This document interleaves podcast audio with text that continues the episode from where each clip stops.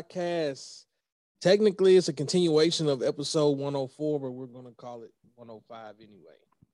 So, um, appreciate those that have already listened to it or watched it on YouTube and reached out to me. Definitely appreciate the love and the support. And a lot of the people here in the city chimed in on the Facebook Live. From that perspective, but um, I got two guys with me. Uh, DJ, he was on a couple episodes when we were talking about Kevin Samuel. So, uh, yes, sir. that was some good ones. And then uh, shout out my guy Mario. I've, I've mentioned him several times on the podcast with uh, my therapist made me do this podcast. So now we can officially put a face with the name. Plus, you done the uh, Gucci versus Jeezy with me, and I think we might have been on another one.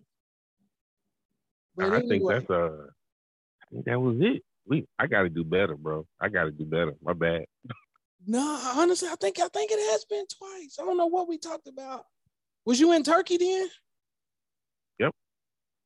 Okay, maybe it was. That's why I said, man, we're climbing on up that ladder, man. I'm getting old. I'm getting old. but officially, man, welcome. Welcome to the podcast. Welcome back, both of y'all. And um, just to recap real quick, um, I did a conversation based on an incident that happened here in Louisville over the weekend where um five teenagers were shot down at the waterfront by the walking bridge.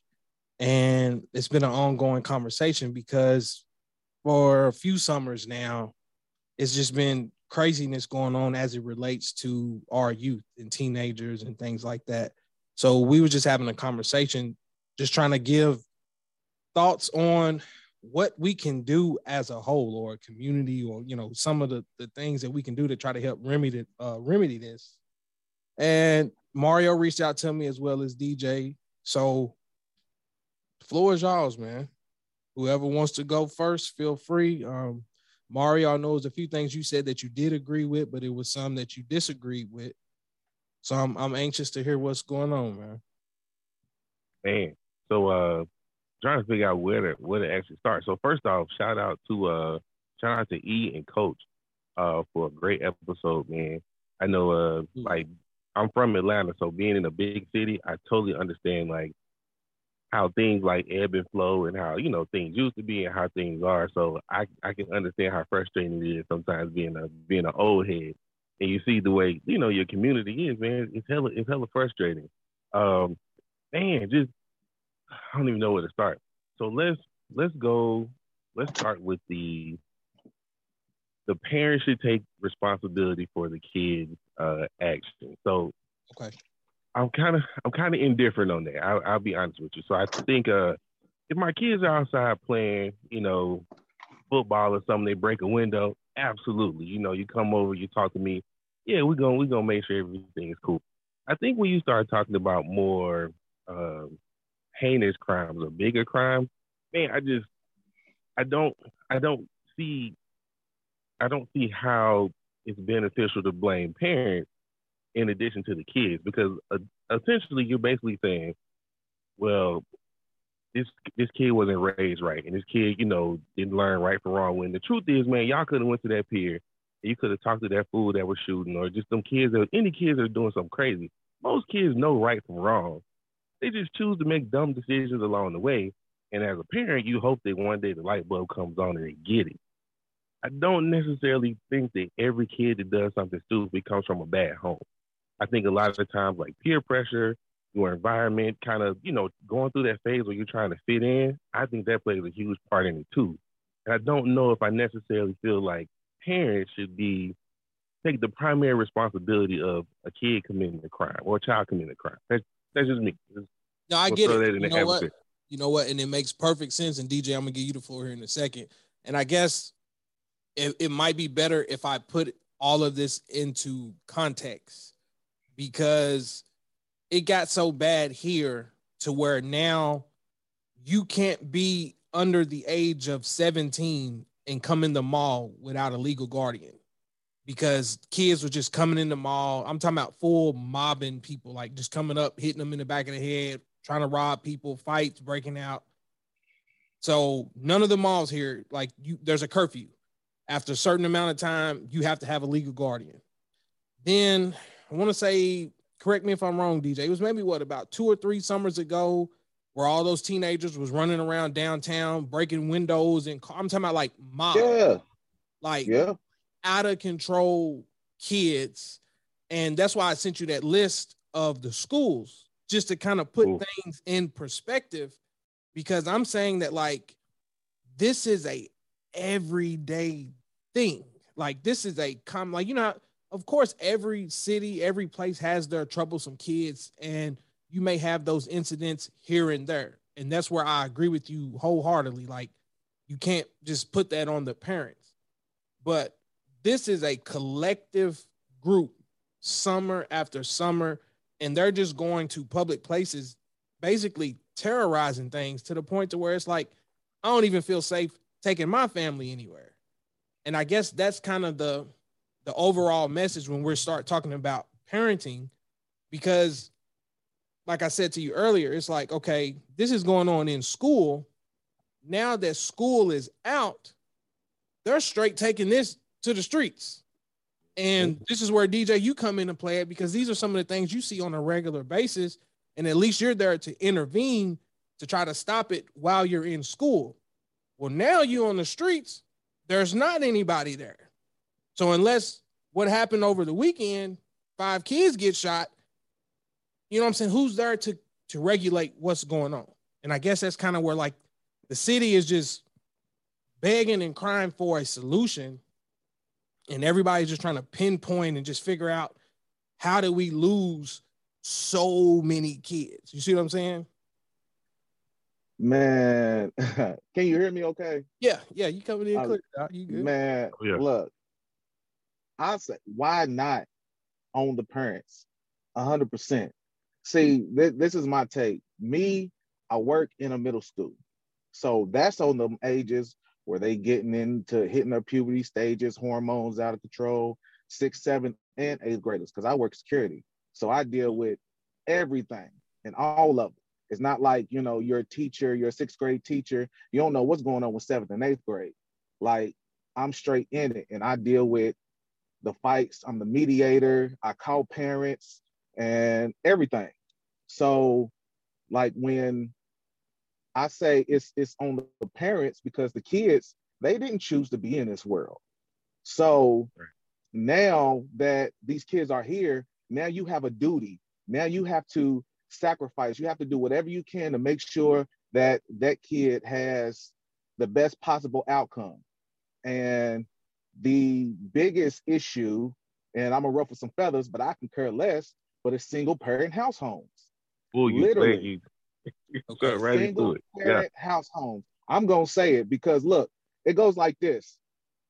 Every single one of them kids that was downtown, that was probably in middle school, under 16 years old, parents don't know where the kids are because it's a single parent house home. I will tell you, in my school, in middle school, all my kids was getting into fights, having issues, being disrespectful, was either raised by a single parent or grandma.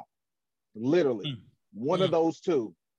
And it was very rare where I have a kid, literally the kid probably that got into a fight, what might be in a two-parent house home, is because the other kid started it and they was the the ones defending themselves, or they just got to a boiling point to where they felt like that they was getting bullied and they went off. Now so you gotta defend yourself. Yeah. yeah, so Yep. you know, and, and this is what I see, and I would literally say nine times out of ten, dude, I literally had to make phone calls. And when you said on the on the uh the first part with E and Coach, uh, when you was talking about how you'll you'll make the phone call and the parents is like, well, what did you say to them to make them off go the, off, off the rip, bro? Immediately go to that like, damn, like your kid can't do nothing. Nah, I get it. Oh, dude, it's it's it's been so ridiculous to the point to where like suspending them ain't enough. And I don't know what coach does because I remember he was talking about how they really don't be suspending the kids or whatever. Because I think he worked with elementary, right? Yep, he's in elementary.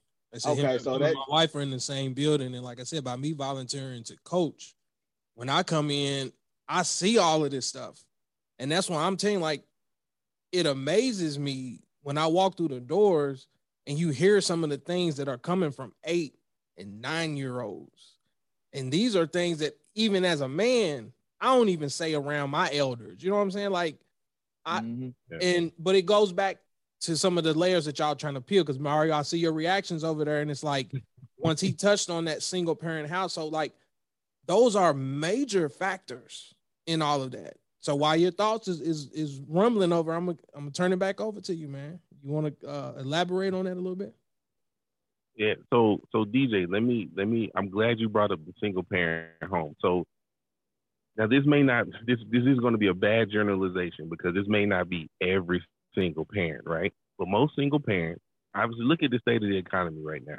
Most single parents are working one, two jobs, uh, working long hours. So the time that a normal two parent household you would assume would have to like rear their children or be involved, like, you know, like we are, like they may not have that opportunity. So when I when I when I hear people say like you blame the kids, so let's think about it if they if all 50 states made a made a rule made a law that said all right your kid commits a crime it's all on the parent who's that predominantly going to target it's going to target low income families particularly mm.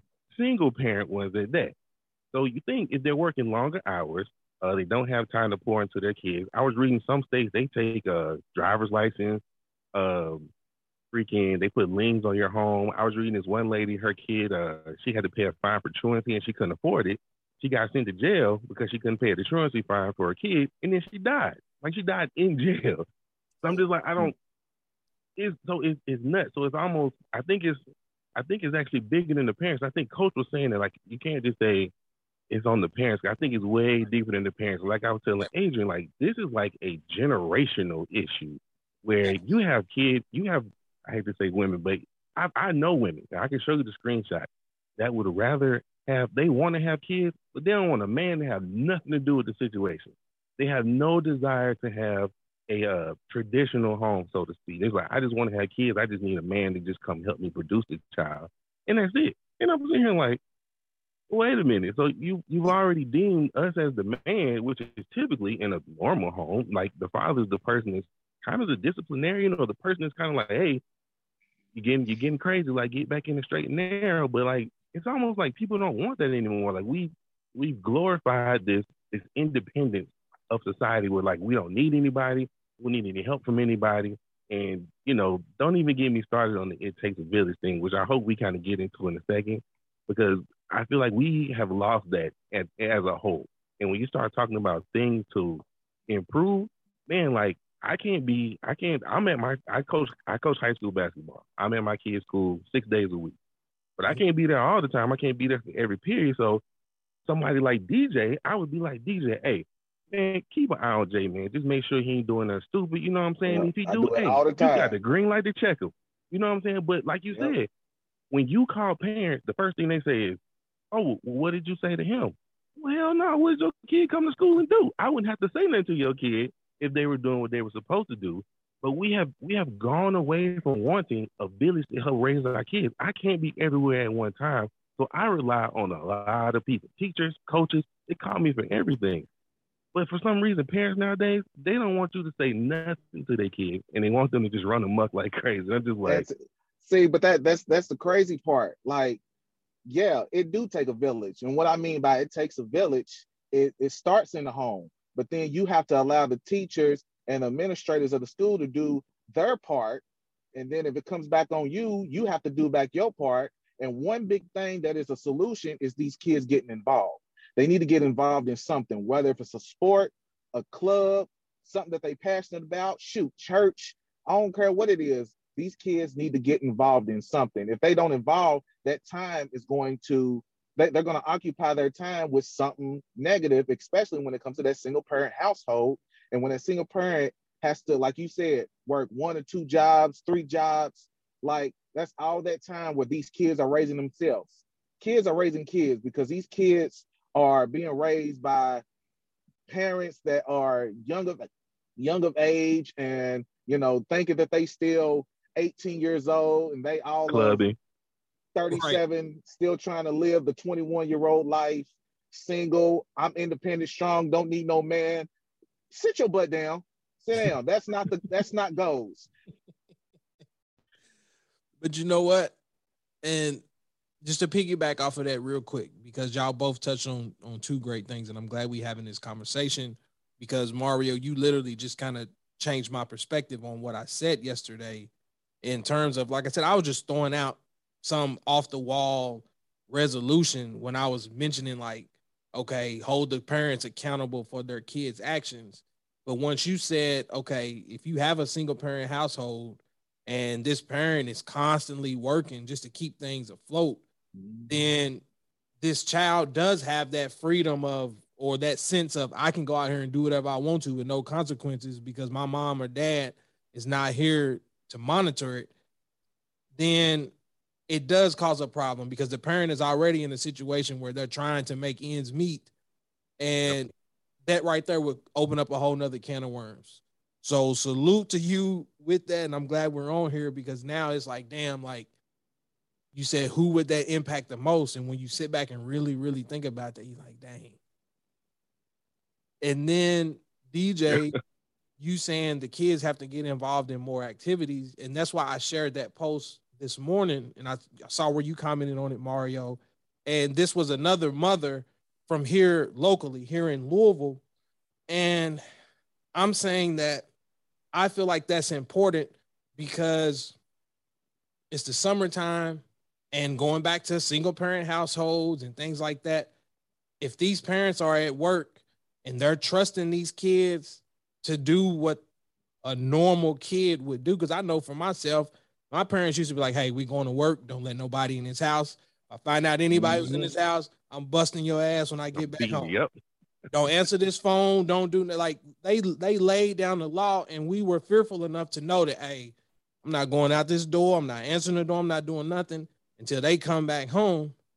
Where nowadays it's like you have that fear that it's like, all right, as soon as I walk out the door, either my kid is sneaking some little girl in the house or some little boy in the house, or as soon as I'm gone, they gone. And then for you know it, kids getting involved in, in selling and doing stupid stuff. And it's like, that's where I feel we have to keep them going, keep them involved in things so that it keeps their mind occupied. It ain't necessarily Yep. a sense of me saying that dropping them off at boys and girls clubs and things equate to great parenting or nothing like that. It's just trying to figure out a way to keep their minds occupied so they don't turn to the streets. You see what I'm saying? Yeah, like- and I think that's. Oh, go ahead, DJ. no no no go ahead man So I was gonna say, uh, you know, when and when you say like I, I agree with what you're saying, it just like the way she worded it, I was just like, I got you, but like having your kids busy is one thing. Like that's great because you know it does occupy their time, but like as a parent, you still have to, you know, make sure Right. that you're locking in and taking care of them as well. Like you're doing the parenting part, not just dropping my kids off here. Oh, you done here, we're going to soccer. Oh, you done here, we're going to football. That's fantastic that you're keeping them busy. But what if you're dropping your kids off and they still hellions? You know what I'm saying? They're giving everybody else hell. So I and I think coach can probably relate to this too. So going back to where it takes a village, right? When you have single parent kids or, you know, kids that come into situations like that, like DJ said, you know, having your kids involved in sports. And this is where trusting us as coaches come come into play. So, you know, Mhm. this year coaching I coach basketball this year. And, you know, I'm very good. We, we make our kids sign a behavior contract. We literally have a whole team building thing. We write out everything like, hey, these are your expectations when you wear a Canyon View basketball jersey. Like you represent not only me, but the school too. So here's what our expectations of you are. Uh, anytime you have any school gear on, your pants are up. Your pants aren't sagging off your ass. On game days, you wearing slacks or khakis and a polo shirt. Like that's what you're wearing, and we're we're very we're very strict on that kind of thing because we want to make sure that we're setting a good example. And hopefully, when they go home, that kind of carries over because they know, like, hey, I can't do this because you know coach gonna start tripping on me, and I ain't gonna be able to play my sport or do whatever.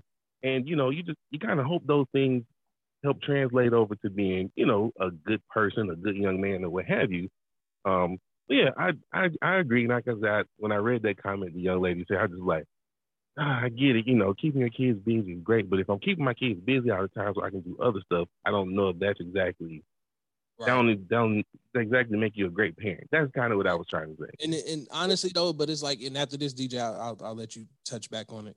Um, I guess to better explain why I shared it, because in my opinion, I feel like at this point in time, this city in particular, Louisville, is in a crisis. Like every year we've shadowed the previous year for homicides. Like constant, like you see a pattern. Like so so many parents are just like begging and pleading for something to be done. So now it's just like everybody's just trying to offer some form of a solution to like what is it? What can be done? So when I when I see these things via social media, and that's coming from somebody I have no idea who it was. But I was just reading it and I was just saying to myself, I'm like, bro, like that is a powerful message because it's to me. I promise you, bro. Like if we ride downtown right now, waterfront, after somebody just five kids just got shot two days ago, I bet if I ride down there right now at this moment, you'll probably see 200 teenagers right back out there again. And somebody's out there fighting. Somebody's just in it's like it just keeps going on and on and on. And every summer is the same thing and it just keeps like a snowball, bro. And I'm like, what is it that can be done? And it's easier said than done, of course. Um, former U of L player, uh, Mr. Valentine, you know I'm talking about, DJ. Mm-hmm. He does a free camp all summer long, all age groups, and he he he makes it free for this reason that we're talking about. He's like any opportunity that I have to just try to bring these kids in here, teach them the game, teach them just common daily skills that they can use, not even in basketball, but outside of basketball. He said he's been doing this camp for 30 years. I put my kids in it for the first time. And as soon as they walked through the door, he pulled everybody center court. He said, I got rules. No sagging. You're going to address everybody as yes, sir. Yes, ma'am. And that, as soon as I heard it, I was sold because I had an incident when I was coaching here in elementary I pull a kid to the side because he's being disruptive, causing issues. And I'm sitting there talking to him and he's looking down at the floor. So then that's when coach come over. He's talking to him. I'm like, look, man, when somebody's talking to you, look them in their eye. If he asks you a question, yes, sir, no, sir, he wouldn't say it. And I'm sitting there like, mm. but then it's like when you bring it to the parents, the parents kind of push back on it too. And it's kind of like, you're not gonna make my kids say no, sir, and yes, sir. And it's like, oh God, I hate that. At that point, it's like, well, shh. now you got to exactly. skate on that thin ice on when this kid acts out in pride. Like we had to threaten to send kids home, and even that didn't work. You all know for yourself, bro. When coach used to tell us, get on the line, we, oh damn, Yep. We all right. Look, I don't want to run suicides. I don't want to run bleachers. Like that's all coach had to say was get on the line. Yep. And we was every all the horsing around and goofing off. It was done. We threaten these kids to run suicides. They're laughing and goofing off while they're running suicides. And it's mm. like, what can you do, man? Right. And uh I'm glad you touched on that because like when you was thinking about a, another solution and another solution is just don't become that statistic. Just as parents, don't put your kids in that position to where they are in that group. See, as a coach and working in the school system, I'm doing what I'm supposed to do at school. If I touch a kid uh, to be better than they thought that they could ever be, uh, whether it's in the classroom or coach, that's great. But outside or doing all this extra stuff, like that's that's that's that's kind of like why am I to pour so much energy into somebody else's kid when I got my own kids? I'm to pour all that energy into them for them to be the best uh, version of themselves that they can be. So then when they grow up, they're to be a a a a, a, a great member uh, in society. They're going to uh, excel. So I'd rather put my energy in my own kids, but at the same time, like when I'm at school or when I'm at work, I'm doing that's my part as a village. But anything on the outside of that, it's like I'm taking away from my own kids because I don't want them to be grouped in that. So I'm going to do whatever I can do for mine first. And that is a solution to uh, make sure that your kids don't become a statistic. Make sure that they not in that crowd. Make sure that they are doing what they are supposed to do, that they are responsible. So I'm not to, you know, do all this extra here, extra there for this child's for, for this for, for this child when the own parents can care less on what's going on. Because at that point, it's almost like, what can you do? Just like what you said. Like kids is over here laughing and stuff, and parents is going along with it, like the yes, sir, and no, sir, and stuff like that. It's almost like, okay, why should I care more than you on how important this is? So I'm gonna do what I'm supposed to do here, but anything else on the outside is kind of like, good luck. Shoot, do you? But I'm gonna make sure I'm gonna put this energy into my kids because they're gonna excel. Because we know as parents that the more attention you bring into your kids, the better that they do. So hey, that that's just me. I mean, you could say that that's uh, hey DJ, you wrong. You gonna leave the kids like that? Heck yeah, I'm gonna leave the kids like that because they not my responsibility. It is what it is. I'm about to go Super Saiyan on them, dude. I'm not. I ain't even supposed to be laughing. Now it's supposed to be a serious conversation. Right. But you know what? We serious, you know DJ. We serious, bro. Like, hey, man. but that's a that's an interesting point. It really is. And, and Mario, again, I'll I'll I'll throw it back over to you real quick. I just want to touch. Oh yeah. Just real quick, because I agree and I disagree a little bit. And what I say, what I what I mean by that is, I'll use myself.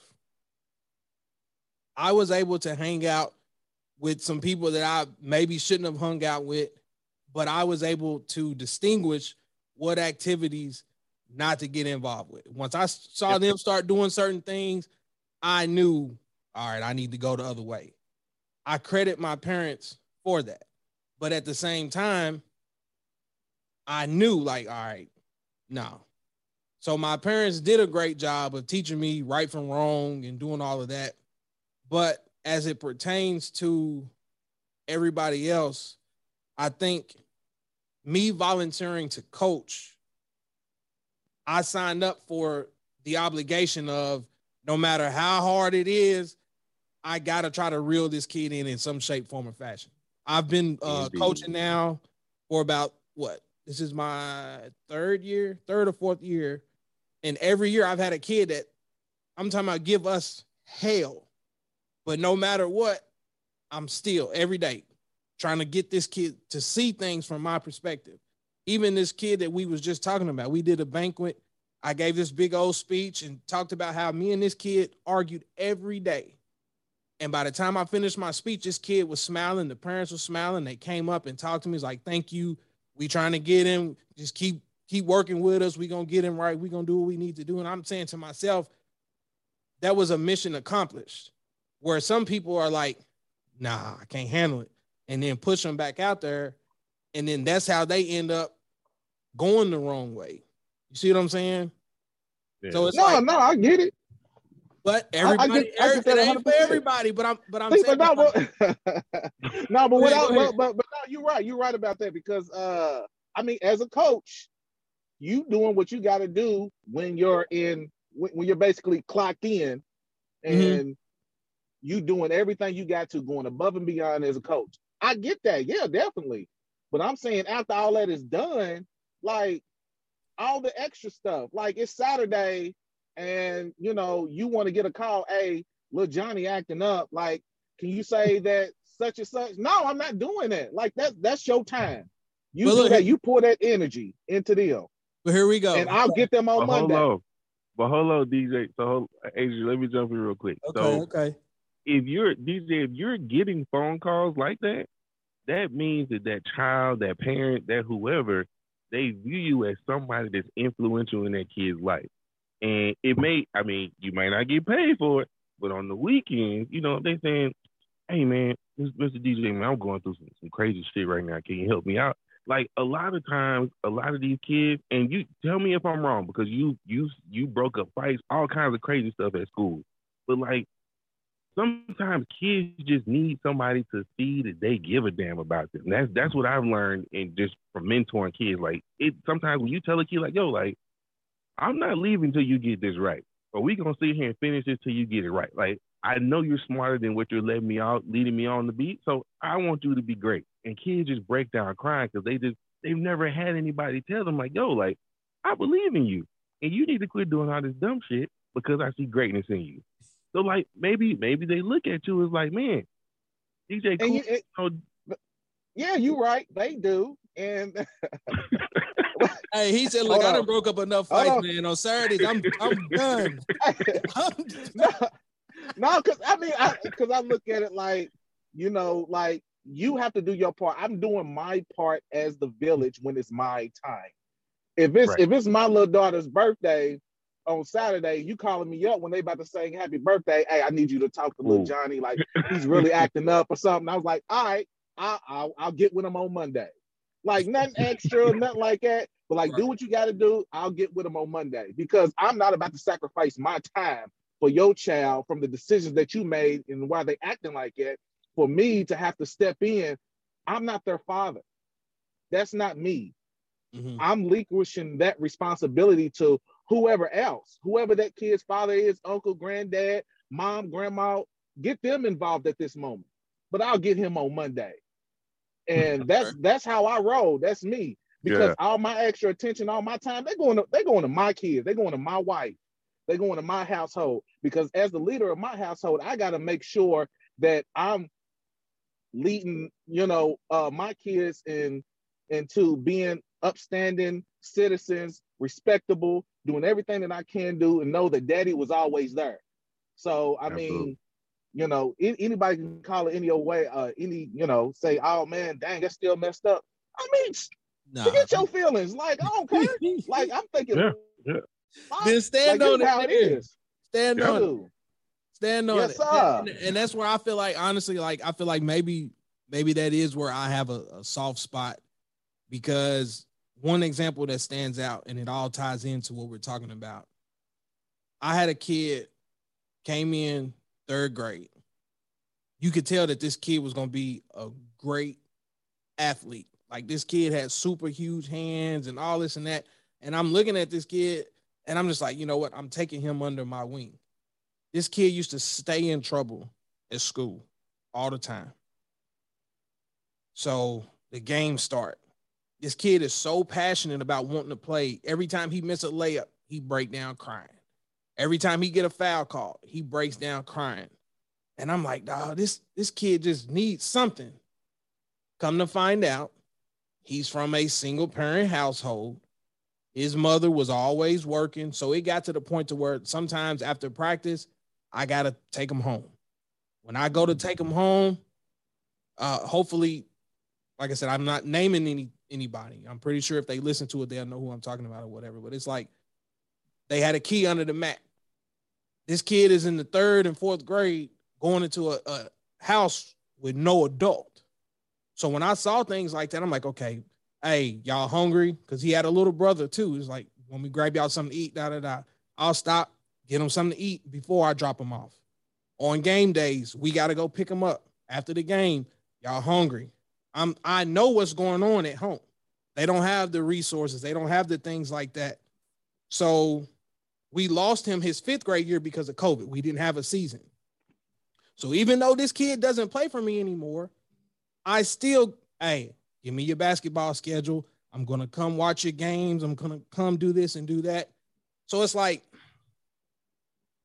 me putting forth that extra effort, even when I see his mom out at the store I, I saw you out. I'm a blah blah blah, and come pick him up sometimes. Y'all go to the park, go shoot, go do things like that.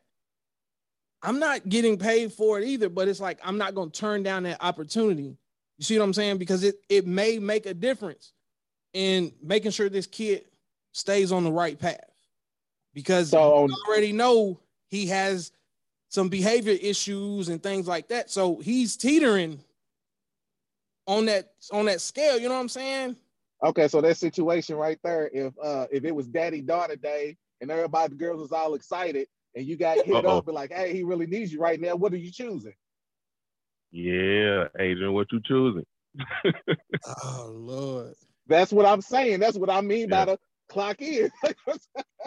oh, because it's hard. Like, although you doing everything that you're trying to do to try to help these kids and do everything so they don't end up as a statistic or whatever, like you still got to think, of course, as a man of your house, family comes first. And although we may look at these kids and our teams like family, like it's not the same thing.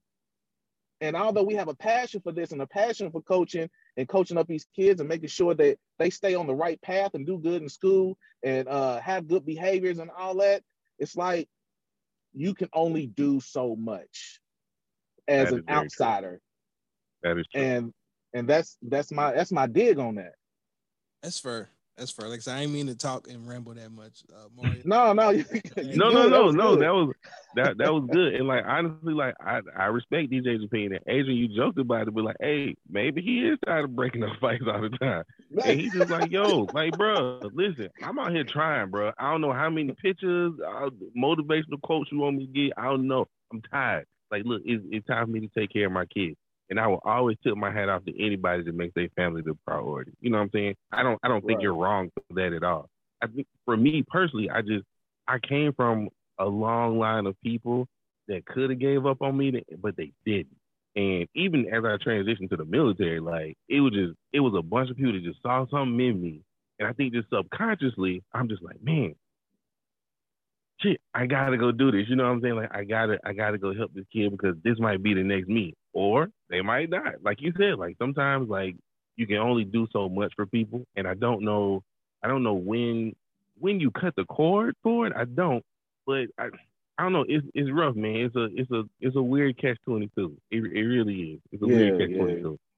It it really is, and at, at the end of the day, you have to be able to separate the the scenarios as to why a kid may be acting up. So this is a great conversation because now reflecting back on what I was saying yesterday and looking at the situation where this kid may be coming from a broken home and just need guidance and this may be why he or she is acting out. It ain't necessarily the opposite side where it's just like, man, these kids are just thugs, they criminals, they this and that. Like some kids just need somebody to grab them and, and pull them in. So it's like thinking about all of that now.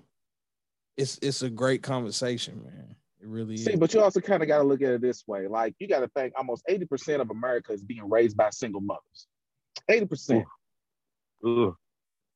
So when we do this, are we taking away accountability from the choices that they made in life? Like you decide to have a baby without requiring marriage. You decided to have this baby or you know not give them up to grandma or whatever you knew it was going to be hard you trying your best that's cool but at the same time you can't expect people like us to take full scale responsibilities on things when they are not inside the home because you mad because i'm calling you y'all touched on this yesterday when it came to calling the parents and, and mom's mad because she probably worked third shift and you waking her up because her son or daughter just got into a fight and it's kind of like, I mean, th- these are the choices that you made. I'm trying to warn you so you can handle this accordingly.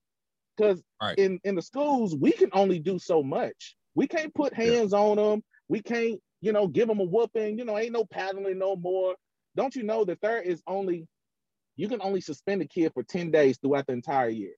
10 days. So if they get suspended one day here, 12 years, you only can go up to 10. After that, you have to suspend them to the board. So when you suspend them to the board, once they get 10 days, if it's not like, let's say they cussed out a teacher, cuss me, cuss out a teacher, whatever, they're not getting suspended for that because they already reached their 10 day max. But if they hit, but but if they put hands on somebody else, then we can suspend them to the board.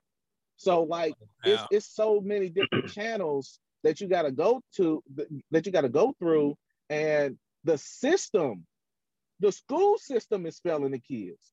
Yeah, I said it.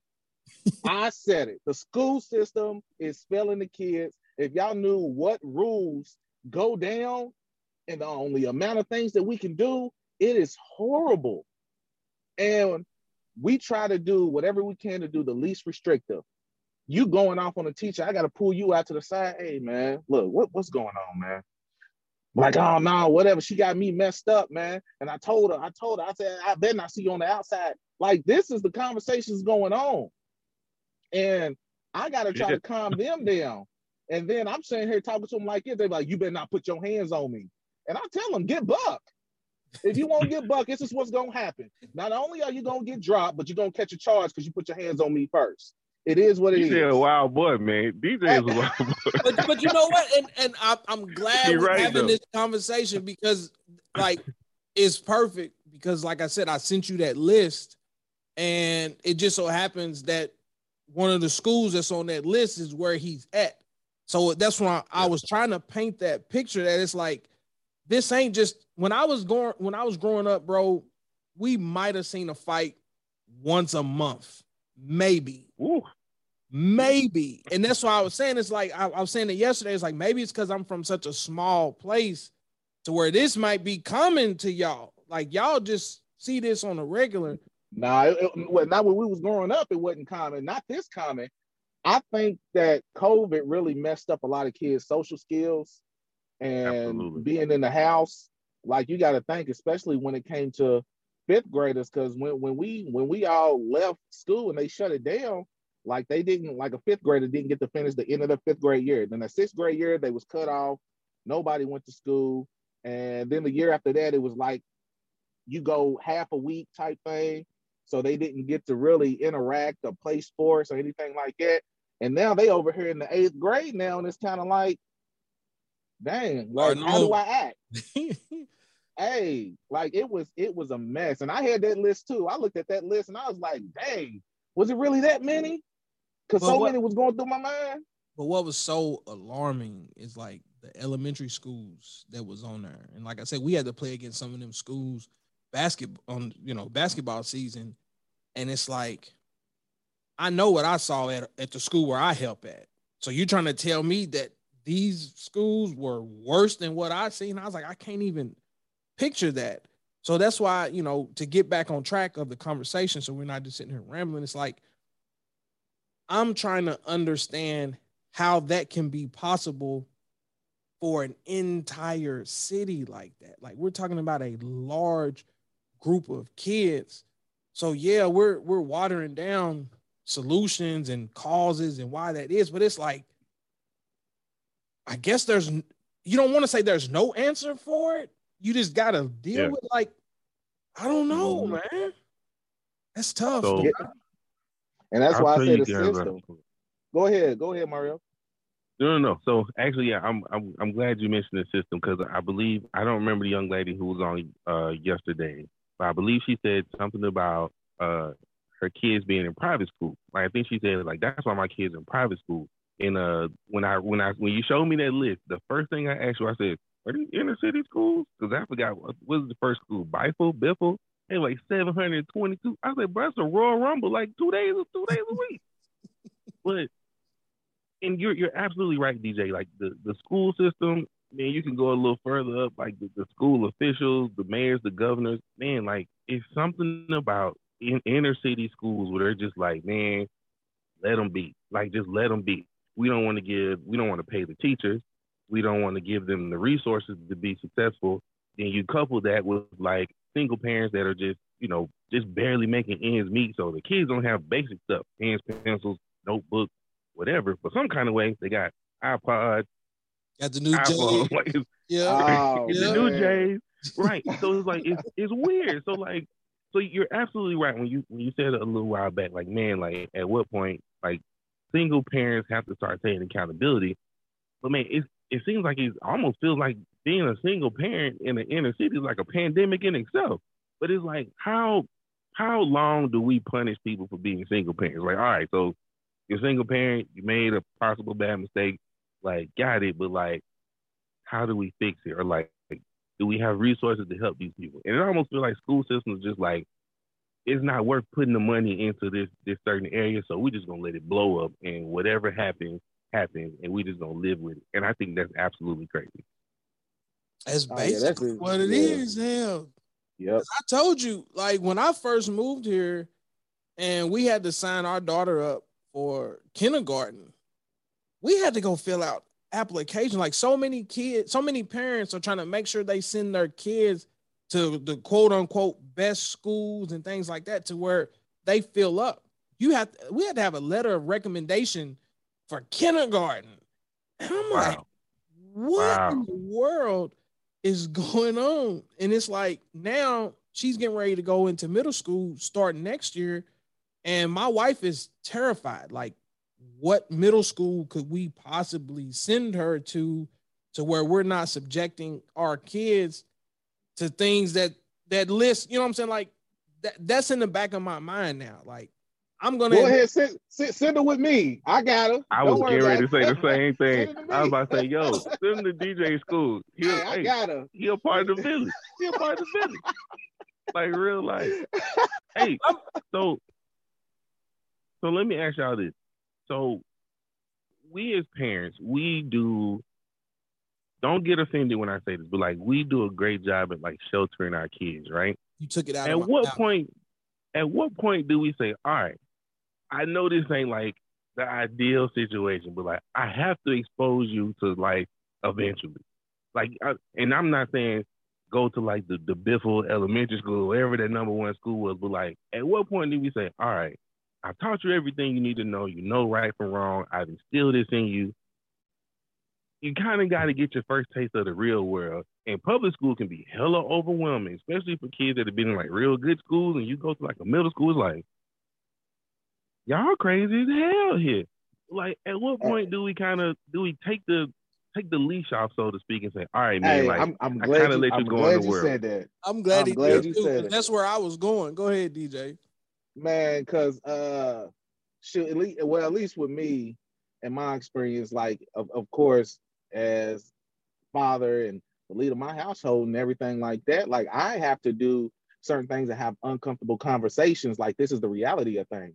When my daughter was going into middle school, and of course she came to the school I was going at, because I know if she go anywhere else, she could have went to a better middle school, but she chose she uh, that was her first big decision. Do you want to go here or do you want to go to this school with me? And she yeah. was like, I want to go with you, which I kind of wanted that because I know what happens in middle school. And me and her sat down. I said, look, I said, uh, you know right from wrong. I said, you know how it is. I said, there's going to be things that happen in middle school that I cannot protect you from. You are going to hear things that you have never heard. You're going to see things that you have never seen, whether yes, fights and do uh, back and forth with like boys or girls being like uh, inappropriate, boys being inappropriate, like you're gonna go through all these things and you're gonna see them. They might not necessarily happen to you right off, but you're definitely gonna see them. And when I tell you she had a crash a crash course, man, hey, but she still went through the whole year, got all A's, didn't have you no made troubles. Sure she was ready. Yep. I made you sure made she sure was she good. Was ready. Yep. See, and yep. that's the thing. I can do the same thing for Aubrey, bro. I got you. Look, I swear, look, I'm, we might have to pull up, dog. We we might need to have that same talk. Write it down for me or something, because that's exactly where I was going when I was saying all of that. Because I'm my kids are green, super green, and same, it's almost same. like going back to what you were saying. It's like now I'm I'm at that part where it's like, do I introduce it to them a little bit? Like no lie, like I've gotten to the point to where now when I'm in the car, just me and my son, every now and then I'll play one or two rap songs and may let some F bombs and this and that go. Like they they know what cuss words and stuff are. But when I when I tell you uh my sister-in-law was like, Aubrey was doing something and she's like, Oh my god, Aubrey, that's so ghetto. And Aubrey looked at her like she had no idea. She's like, You don't know what ghetto is? And Aubrey just looked at her. And in my mind, I'm like, do I feel bad for that? Or I'm like, damn, like my kid when I my kids are green, bro. Like for real. And I and see, I'm terrified. ain't nothing wrong with that. Ain't, ain't, not, not, ain't nothing wrong with not. that. But but to be honest, like as long as you have that conversation, it's like you're gonna be exposed to a lot of different things. But just let them know. And that's why I told my daughter, like anything that you want to talk about or you having an issue with anybody in class or something, I said, just come holler at me. I said, if you don't feel comfortable talking with me at the moment, I said, we can go home and you can talk to your mom. You ain't gotta let me know. Or I got good relationships with the counselors and the principals. Anybody you want to talk to, because with her going to the school that I work at, like she gets a lot of accommodations that a lot of a lot of other kids will never get. Mm-hmm. And she has all the extra help, and that's me putting energy into her to make sure that she succeeds. Because I would say middle school is the worst out of elementary, middle, and high school. Because middle Every, school is where you are. Hey, hey, because it, it, it's it's it's where you start to find yourself. You start to find your style. You start to find what type of friends. You start to grow into um, a woman or your your your little manhood, or you trying to you know your testosterone is building, or your hormones, whatever the case may be. Like all of that is going on in middle school, which equals chaos. Yep. And you know, I mean, that's the uncomfortable reality with it. But it is what it is. But as long as and, and parents are not doing that, like my, my daughter was coming home knowing rap songs, but she was knowing it from her friends because she played basketball, she was on the track team, uh, she was in clubs, and she was learning a lot of these things from her friends that she was never exposed to. But she didn't take kid. it yeah, but she didn't coming home it. TikTok and everything. I'm like, where the hell y'all getting this from? Like, right. So look, Mario, let me let me throw this live to you real quick because, like I said, it's, it's it's great conversation and I love it, and I don't want to get here and, and water it all down, just going back and forth.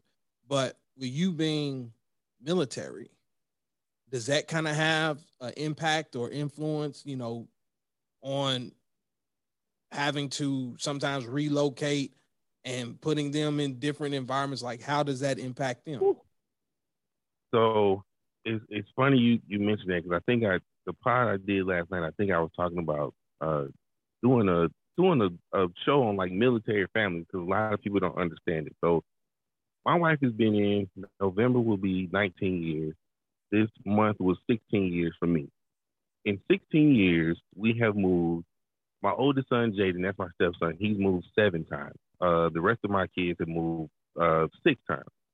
We're not at a place longer than two and a half, three years, maybe just because we promote out of our job. So we've been to uh, Warner Robins, Georgia, uh, Biloxi, Mississippi, uh, Illinois, North Dakota, uh, Washington D.C. I've been to Turkey. Like, so we we've been a whole bunch of places, and they use this buzzword in the military called resilience, right? And being seeing military kids go through what they go through is, is, crazy. So most military bases have their own elementary school. Most of them do, not all of them. So a lot of times when they go to school, you're with military kids. So and we live a very like bubble life, like we do. Like you kind of it's like a I don't know if you guys ever been on a military base, but it's literally like a little world in one place. I can go grocery yeah. shopping. I can go bowling. I can eat. I don't even have to leave the base if I don't want to. So our kids only experience the little kids that grow up. You don't see a lot of public school kids or city kids because okay. just military kids. When we left North Dakota and came, here was his first experience. Here was my my oldest son, his first experience with public school, and uh, it's different. So you think like he's been around kids whose parents are like colonels and generals and you know command chiefs and they have all this power and their kids treat themselves like that like oh my dad is chief such and such. My colonel my dad is colonel such and such. They run the base so there's a level of privilege that comes with that so when they go to a public school and people like bro we don't give a damn what your daddy do we don't care how many deployments he's been on look we about to go talk to these girls over here you either in or you out why you dress like that why you wear your shoes like that is that that North Dakota? That what y'all do? Like that what y'all do in North Dakota? Like it is. It was a very eye-opening experience. I've been very thankful that our kids have semi-transition well, but going from different types of friend groups has been a very interesting transition for us to say the least. So it's, it's difficult some days, but they they handle it okay. But just it's different going from a very privileged military world where you're on base and get everything to like public school where it's just it's like an episode of the real world every day. So it's it's difficult it's difficult, and I don't know how these kids manage it, but they do. As as dope. That's why I was like, you know, it just popped up in my head to to ask you that because I, you know, I know for myself, uh, my aunt, she was military. Her and her husband, they were stationed in Germany for a long time, mm. and at one point, they sent their kids back here to stay with my grandmother. But when they was going to school, they was getting in fights and stuff all the Yeah. time. Military It's- kids bad as shit, bro. they just they spoiled. They spoiled and they privileged, bro. So that that's all they know. They give me what I'm my parents are this, so it's expected that you do this for me. And if you don't, stupid stuff happens. Cool, good Mm. stuff. That's why I was like, you know, I didn't know if it was a situation where it's like, okay, now they have to try to adjust and fit in, or you know, in in order to be classified as the in group, they gotta be initiated and do this and that, or you know what I'm saying? You know, like with kids, it's Yeah. it's so different, and that's the part that I'm fearful of. You know, my daughter is so green. Once she gets introduced to this stuff in middle school, it's like I don't know if she's gonna be enticed by that. You see what I'm saying? oh, Yeah. she is. Cause guess, Yeah, cause guess what? the, the crazy thing when my daughter, you know, she she was in a vet, so she was like the only black girl. There was no other black kids in there Oh. for real. There was like one or maybe two other black kids, but they was only put in there because they was having trouble in the regular classes with other students. So separating them from the crowd, they would have better behavior. But my daughter didn't associate with them because she knew that, you know, they don't know how to act sometimes. But my daughter was getting teased because she didn't say the N word. And they was all up on it saying that she was whitewashed. And you know, saying that, yeah, Ooh. saying, oh, you whitewashed, oh, you goody two shoes. You don't say the N word, and they was trying to get her to say the N word on the bus because I drove the bus too. Man, I did it all. Damn, Uh, they do it. Man, I drove the school bus, I drove the He ain't activity man, bus, dog. this did coaching, man, I did it all. But, so they was trying to get her to say the N word. She was just like, no, no. They was like, oh, you ain't really black. Like these are the things that she went to, but she held her ground and she didn't change for the peer pressure, which is things that we talked about. So she's hearing what I'm saying, but those things are gonna come up because my daughter was green.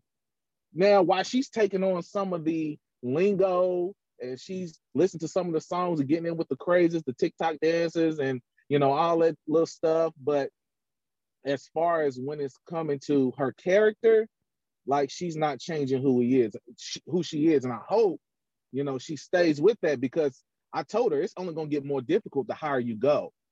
Like this is only sixth grade. Seventh grade, you know, you're gonna get into another level. Eighth grade, you're gonna get into another level.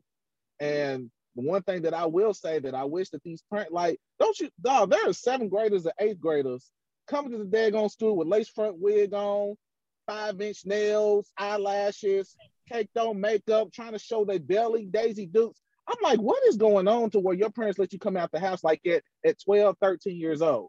And that's how we gonna bring it, we're doing now? and it's gonna come full circle.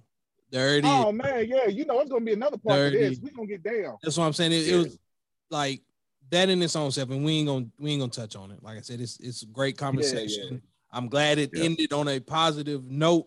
You know what I'm saying? We were able to laugh and, and joke about it. And hopefully when more people hear this, parents hear this, it's like, all right, I ain't gonna be so harsh. Cause I felt like yesterday my mind frame was, man, these motherfucking parents, excuse my language, man, these parents, like I was livid because I legit like I swear, like me and my wife contemplated going down there after we left that wedding. It was only a couple of blocks away. The weather was nice. I was ready to go out there, and if we would have went, we would have been out there at the same exact time that that happened. So Ooh. I just got pissed. Like I was just pissed. And then when you see the images and how like everybody just standing there watching that, it's like I was angry. And that's where a lot of my comments and things were were coming from from that place. But now that we didn't had this conversation, like y'all done kind of made me like, you know what? I'm back to that soft spot that I was talking about as a coach. so definitely, definitely great conversation. We got to talking Oh, about hey, military. What's up? Oh, so I was go ahead, go ahead. I, I got one more point because uh about kind of what you can do to uh to try to alleviate some of the situations. But I'm gonna let you go ahead. Go ahead. Um, no, I was I was gonna throw some kudos to you, man, and congratulations on your promotion and all of that, man. Appreciate Oh, it. man. congratulations, Appreciate man. Yeah, that's what's up. Yeah. Appreciate you. Appreciate you. I'm getting old. Getting old. Go ahead with whatever you was gonna mention. So I can't remember if it was ear coach, but you know, you guys were talking about solutions and you know what what can be done. And like you said, there isn't a there's not a definite like do this and it'll work. But I do have something that I plan on doing here once I come back from this deployment uh, that I want to start doing. But it involves like everybody. And one thing I've noticed about everybody that you've done on this podcast so far on this topic, everybody's involved in something. They're doing something with groups of kids. Um, mm-hmm. It was a long time ago when I lived in DC. There was a I went to this church and they had a program called Project Graduation. So I got involved in it because I wanted to see what it was about. And basically, it was these group of men and women. They literally like almost sponsored a school, and they started from the eighth grade, and it was almost like a big brother, big sister program. They would come into the school. They would have uh, talks and presentations and things like that after school. If the kids played sports, they were there. You know what I'm saying? And it was almost like an extension of a parent. And basically, your job was you were. I mean, you're almost like an addition to their parent. And you started with them from the eighth grade all the way till they graduated. And that was literally like what they did. So you just had this, this huge group of people that literally just like put their arms around this huge group of kids and it was open to whoever wanted to come. And I mean, they talked about leadership, uh, peer pressure, uh, drugs, fight. I mean, like just, I mean, in very, very candid conversations. It wasn't like, you know, oh, we are at church. We are here to pray. No, like this little girl is having sex and she got pregnant. Like, what can we do to like, you know, not you know, have safer practices if that's what you choose to do. But what can we do to keep you busy to keep your mind off of that? And the success rate they had for keeping like these kids that were some would label at risk, like out of trouble, was absolutely amazing. And I, I thought that was an awesome program. So everywhere I went, I just don't happen to be a coach. So whenever I stay after practice, we normally talk about like parenting, uh, life. You know, you got in a fight. There was a kid not too long ago. We're doing summer league, and a kid from Chicago very interesting family situation. But there have been like so many teachers that tried to pour into him and didn't listen to him. But he knew me. He knew coach from, you know, coaching him up or whatever. Him and his brothers got in this big ass fight at school. And I literally walked up to him and said, Jay, what the hell's wrong with you? And he's like, no, nah, coach, you know, he they disrespecting me. And I said, bro, so I'm literally having this conversation with him. I'm like, bro, you you were the offensive player of the year for the school. Like they know who you are. Congratulations. You're a role model now. Like you're you are an example to the people around you. You've got to be bigger than the stupid situations that are gonna come your way. And for some reason, nobody else could get to that kid before the rest of the year didn't have any issues. So I say all that to say, it takes time, and like you said, it's not it's not something that's going to end overnight. Like you got to think these are learned behaviors that these kids have had for a long time. So it's going to take a while to break through. And honestly, you're not going to be able to help everybody. But it truly does take a village of people like doing their part. If DJ with his family, hey, call somebody else that's willing to help, you know, and, and fill in and step in in the gap. But as single parents and parents that are struggling, you have to be willing and open enough to say, hey, I don't have this under control. I need help. Like, what can I do? Like, who can I rely on? And I just found that to be really dope. So when I come back from my deployment, yeah. that's what I plan on starting around here. Good stuff. Good stuff. And, and you are absolutely right, man. It's like when I do have these conversations, I try my best to bring everybody that I know can bring a great perspective to the conversation. So it ain't like like I said, I don't want this podcast to just be a whole bunch of nonsense and this and that. It's like something positive is gonna come from it, man. So definitely. Yeah, and I got uh yeah, on, on my last note, like I, I wanted to touch on what y'all was talking about yesterday when y'all was talking about, not yesterday, but uh the the uh the first part. Uh when y'all was talking about the kids have no fear and no respect. And I just want to touch on that real quick. And the thing about that is because, of course, there's no consequences. And you got to think here in our city, um, in Louisville, you know, all this stuff is going on because they shut down our youth detention center. And I used to work there. I worked there for a, a few years. And like they ended up shutting it down like a couple years ago. So like just just just a quick scenario, like I had two kids at my school that was involved in a fight. We called the parents, parents couldn't come pick them up, so they had to sit at the school all day. They refused. They left school, refused to come back. We had to try to look for them. They ran, all that stuff. We had to call the parents, whatever. Hey, it's a so and so. Well, we got a call back from the police. It was like these two kids try to break into a car and they tried to steal a car. And we needed y'all to come up there identify them. So me and the principal went up there, identified them. They was both our kids, had them in handcuffs in the back car. I was like, dang, so what's gonna happen? Oh, we're just gonna send them back to their mom. That's it. Send them back to mom. No, nothing happened because we have no resources to be able to discipline these kids to let them know, hey, you keep doing this, you're gonna end up on lockdown right now. But we have no facilities no more. The only thing we got is camps, and the camps are like hours away in like middle of nowhere in Kentucky, and they're not willing to transport them kids, so they just sign them over to the mom, and they'll have a court date. And at that court date, won't nothing happen to them. They might get maybe a little community service, but that's about as far as it goes. And you got to think it gives me the green light that I can do whatever I want to. Exactly.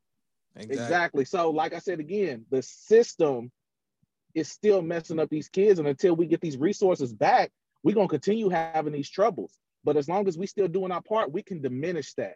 We can but diminish you, it. But you know, but we're not gonna get rid of it. Before we get off here, I'm gonna say this just to piggyback off of, of, of what you're saying. I think the system is setting these kids up because I have a family member that went along that same path, constantly getting in trouble as a young teenager. They're documenting all of it. The minute oh, he yeah. turned 18, they threw the book at him. They was waiting yeah. on him to mess up once he turned 18. And as a result of that, he's still behind bars at this very moment and all his teachers and everybody else, they have it all documented. All the stuff that he was doing from the time he was 10 all the way up until he was legally able to be shipped off and that at bars closed behind him. That's why it's a great conversation, man. It's like absolutely. It we is. Could, we could talk about it all day long. Hey, that's what they used to do at JCYC, though. at the youth detention center for the kids. Hey, if they had a bad enough crime on your 18th birthday at 12 a.m., they will wake you up out of your sleep, get your stuff. You're going across the street to the adult jail. That was the birthday gift. Like, happy birthday. Like, you going over here. Like, it, it was wow. crazy. Like, they didn't play. That's what, like, I, I, I'm telling you, from dear close family member, like, I watched that transpire and I was under the impression that a lot of that fell back on the parent. But after listening to all of this, it all plays a factor, the system, all of it. Mm-hmm. So yep. great conversation, man. I definitely appreciate y'all, man. For real. Mario, I see you, you got the me, shirt man. on, man. You guys you gotta raise up, man. Put that in the camera real quick. My therapist made me do this podcast, man. Hey man, I, I like your podcast too, Mario. Hey man, I've been listening to that mug. Hey, but that church episode, bro, we gotta have a conversation. we gotta have a conversation on that one. I'm telling you. Man. Yeah. It's uh, it's funny you say that. I got a. I talked to the lady today about uh about the merch. I did in my podcast yesterday how the, the first lady flaked on me, but I got COVID right now allegedly, but I ain't got no symptoms. So I think I'm Tuesday. Tuesday and Wednesday, I'm I'm clear. So I'm gonna go meet with her. We're gonna get the designs. We're gonna get the merch going. So uh, yeah, like I said, man, like Adrian is the reason why any of this podcast happened. So man, uh, appreciate y'all. Appreciate all the support, man. If you support me, you support Adrian. So that's how I look at it. Yes, sir. Support, hashtag support the homies, man. Y'all know the deal, man. So like I said, definitely appreciate it. DJ, appreciate your time, man. And we're gonna have to chop Absolutely. it again, dog, for real. Yeah, no, the game's on. We gotta go. Right, right. Absolutely. Ass toasted, no competition. Anisha toasting. I feel so high. I feel so live. My body's in the twine. Anisha toasting. I feel so live, and I know why. That I can't deny. Anisha toasting. Giddy fine wine, fools, malt liquor. Wish me I'm